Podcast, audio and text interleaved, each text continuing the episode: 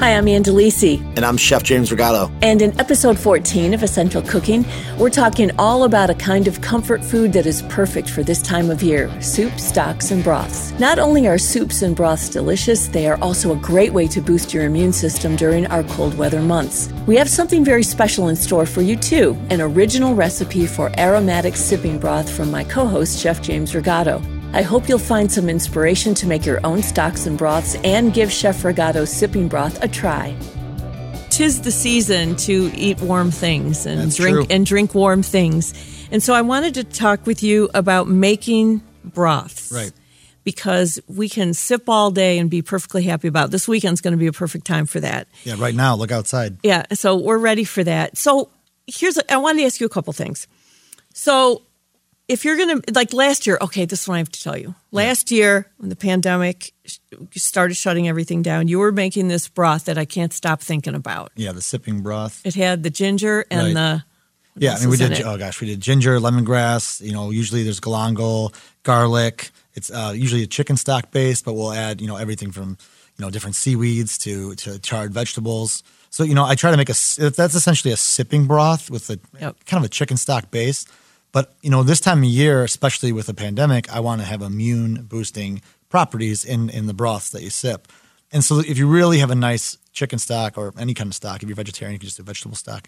But if you have a really nice stock, I like to just kind of enhance that into a sipping broth. And obviously, you can make soups or risottos or whatever you want with it. But the sipping broth to me is kind of like that's it's like a you know think of it like when you get like a, you know the the you go to drought and you get like the immune potion. It's kind of the same thing, but in a savory sense. So you want you know all the all the immune boosting properties of the savory ingredients. Like obviously you don't really put garlic in your orange juice, but you know simmered garlic with lemongrass and ginger and turmeric and you know cinnamon and all these different spices. They really um, are, are they're, they're they're great for your health, and also just sipping warm liquids like that. You know, it's great for your obviously your respiratory system and just kind of you know um, meditative. So I, I totally agree. I think that that's a that was a, a good time, and I might go back to it. You know, we might we might start selling more of it. It's been a pretty tame winter so far. Yeah, it has But been. weather like this makes me think about broths too. All right, so let's talk about the difference between making a stock and making a broth. Right. And I think that people get them confused and they look at the boxes in the grocery store and they look the same. And you can, of course, make these at home. Yeah. So let's talk about the difference so we know what we're getting and what we're using them for and the best way to go about it. You know, they're more or less of the same style. Stock is typically French and I would say less seasoned. So stock is like really bare bones. It's like if you buy chicken stock or vegetable stock, it's kind of like a little bit of vegetables and some chicken bones or just straight vegetables. Um, broth, I think, is where you start to get see more salt added. So there's more sodium. Um, if you're making a broth, typically you're going to add more meat scraps. I feel like broth people associate with a like a almost like French onion soup or some of these like heartier pot roast kind of liquids. Right. So, but they don't have to be. You know, if you think about like a miso broth, miso Mm-hmm. is so flavorful that you know water and miso, you're you're you know you're, to halfway. Yeah, you're halfway there. I mean, Yep. that's delicious. Now, if you add miso to a stock, you have a more rich product. But a broth is typically going to be. Um, in just in the mind, you know, if you go to, if you're going off the grocery store, like the shelf, you're probably going to see a thicker body and more sodium. If you're just going off of like what you see in the grocery store, Right. If you're going off recipes you find online, broth is probably going to be a little more, um, like I said, more meaty. You know, but again, it doesn't have to. You can do a mushroom broth. But I think stocks should be kind of like under seasoned so it can go in multiple directions. So if you put a stock in your freezer, you want to be able to make something, you know, like a like a light, you know, br- bright soup with it. You also want to be able to make like a pot roast with it. You can kind of go in any direction. If you're going to make like a beef broth, you can't, you know, that's that's going to taste like beef. It's going to be rich, and you know, you can't really do a ton with it that doesn't involve the flavor of beef. Right. All right. So let's talk about how to go about this. So you just made a chicken and you got the bones. Right. So we don't we don't want that to go to waste. So this is the time to either throw it in the freezer, right, in a bag and use it Yep. later. Yeah. So What's the best way, like, to? I guess what I'm saying is telling people how to repurpose this stuff in a way that doesn't take too much thought to it. Absolutely. I definitely recommend the kind of like have a it can even be like just a plastic, you know, eight quart or like a container. It can just be like even like a you know, like a like a small pickle bucket or something in, in your deep freezer, your chest freezer. Or Ziploc bags in your regular stand up you know, uh, refrigerator freezer. What I recommend you do is like any veg- vegetable trim or mushroom stems or chicken bones or anything, even like if you're just cooking some lamb chops and the lamb bones, anything that you think, gosh, that looks like it has flavor set that aside and put it in your freezer. And then when you go to make a stock, you know, add those things to that stock. So, like, you know, for instance, like carrot peels, I don't save because it's kind of like just the, the dirt of the carrot or Right. onion skins. Mm-hmm. But if you, you know, chop up a bunch of onions, you're like, gosh, I'm only going to use half of these. Well, put them in a bag, put them in the freezer, and then save them for a stock. So when you go to actually make a stock, you have plentiful ingredients to give yourself a flavored broth. Because you know, if you make a really nice stock, you're like, oh my gosh, like I have you know eight quarts or two gallons of stock. Well, you can cook it down and freeze a condensed version, or you can you know turn four quarts of it into a sipping broth, which will go very quickly, is much faster. I mean, I was selling that by the quart. And I mean, I easily could drink a quart a day, and there's only four quarts in a gallon. So you're talking about four days of sipping broth. It's not that much if you think Right. about you know making making a couple gallons of stock. But I definitely recommend saving all your vegetables and your trim.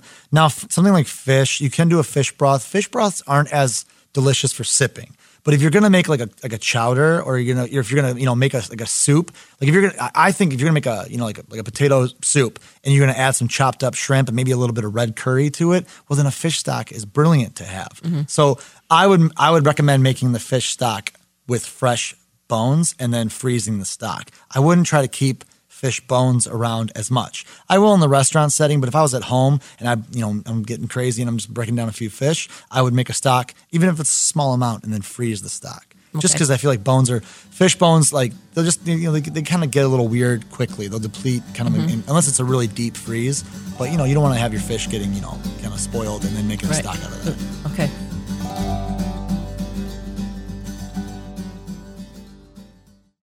I'm Ann Delisi. I'm Rob Reinhart. And we're about to bring back the perfect opportunity to honor your favorite pet and support WDET. During our spring fundraiser, Ann and I will combine our shows so you can honor your dog Or your cat. or your dog and WDET with a gift of support. We're looking forward to hearing about your pets, no matter what kind of cat that is. Cats and dogs and any other pet you may have will be part of our fundraiser. And if you can't wait till the weekend, make your gift now at WDET.org slash give. Or call 800 959 9338. So I want to talk about the cooking time. Yeah. So it depends on the on the density of the bones, in my opinion, right? So you'll see, you know, if, if you're getting big shank bones, you can talk about 24 hours. I think for mm-hmm. beef stock, I like a 24 hour stock. Chicken stock, 12 to 24, and then I would also, you know, kind of do my vegetables at different times. So maybe if I had a bunch of beef bones, I'm going to do a 12 hour stock with not much else in it besides beef, maybe mushroom stems. And then in the last half of it, I'm going to add the vegetables. And then in the final hour or two, I'll add some parsley stems and peppercorns or something else. But, you know, I, if you're going to do a big stock at home, you can do it. And, you know, Molly Mitchell brought up last time we were here, um, putting it in the oven, you know, putting Yeah. it in. So that's a good idea. That way you don't have an open flame to deal with, or even a crock pot's a good one. Some people have sous vides. You know, you can definitely, um, you know, do. I've seen a lot of chefs doing like bagged, you know, small broths in sous vide. But I think that you know, I personally put it on a low flame on the stove overnight, I, and I have no problem with it. It also perfumes your house incredibly. Oh my god!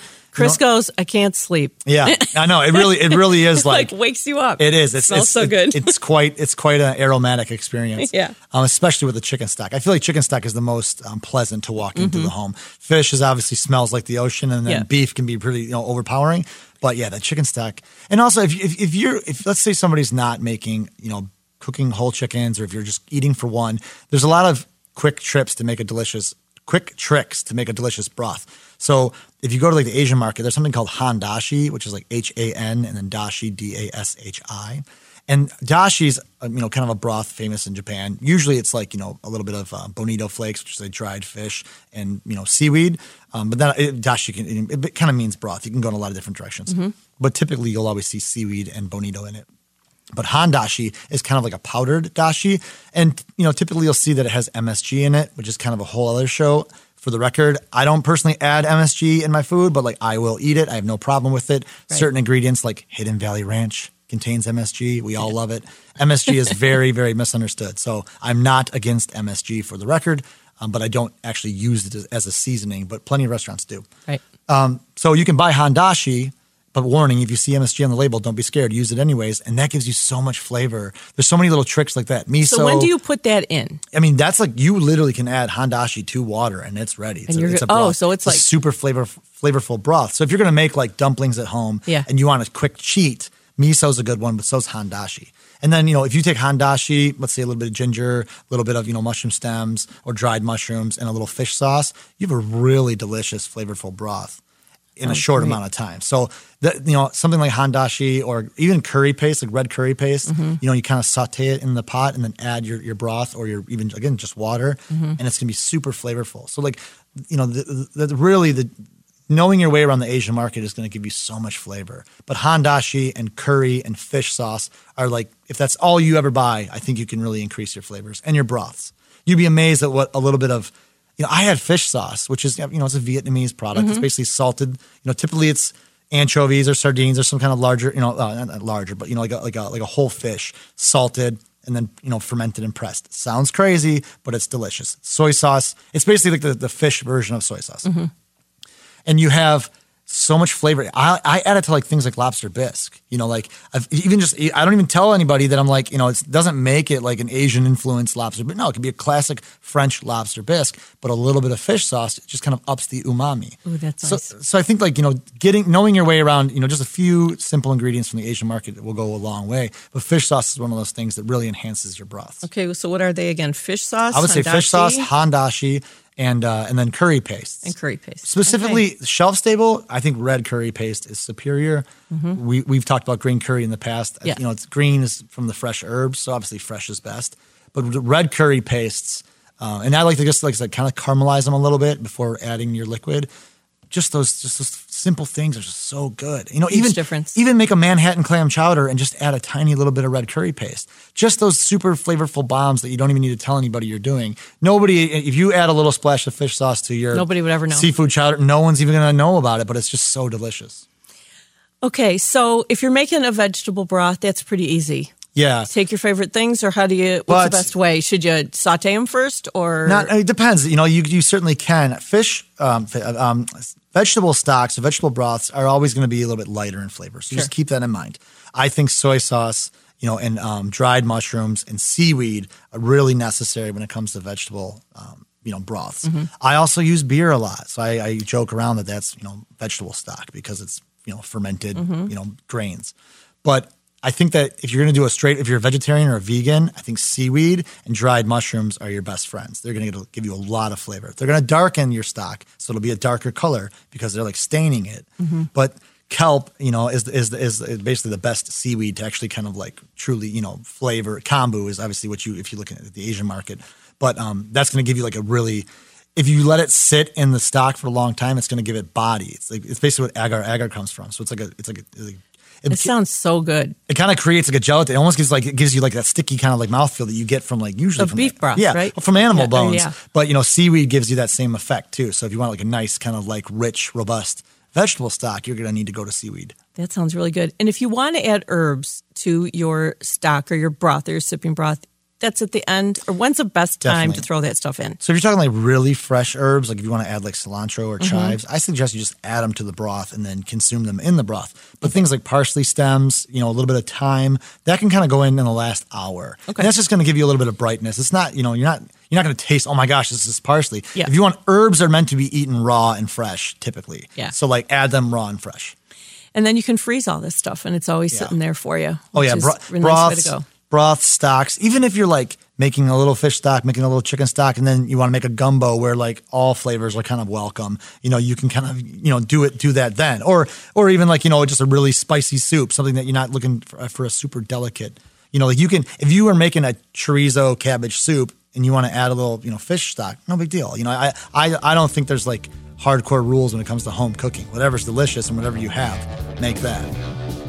Now get a paper and pencil ready to write down Chef Rigato's original recipe for aromatic sipping broth. The ingredients are one to two gallons of chicken stock. You can make or buy this. There are many recipes out there for chicken stock.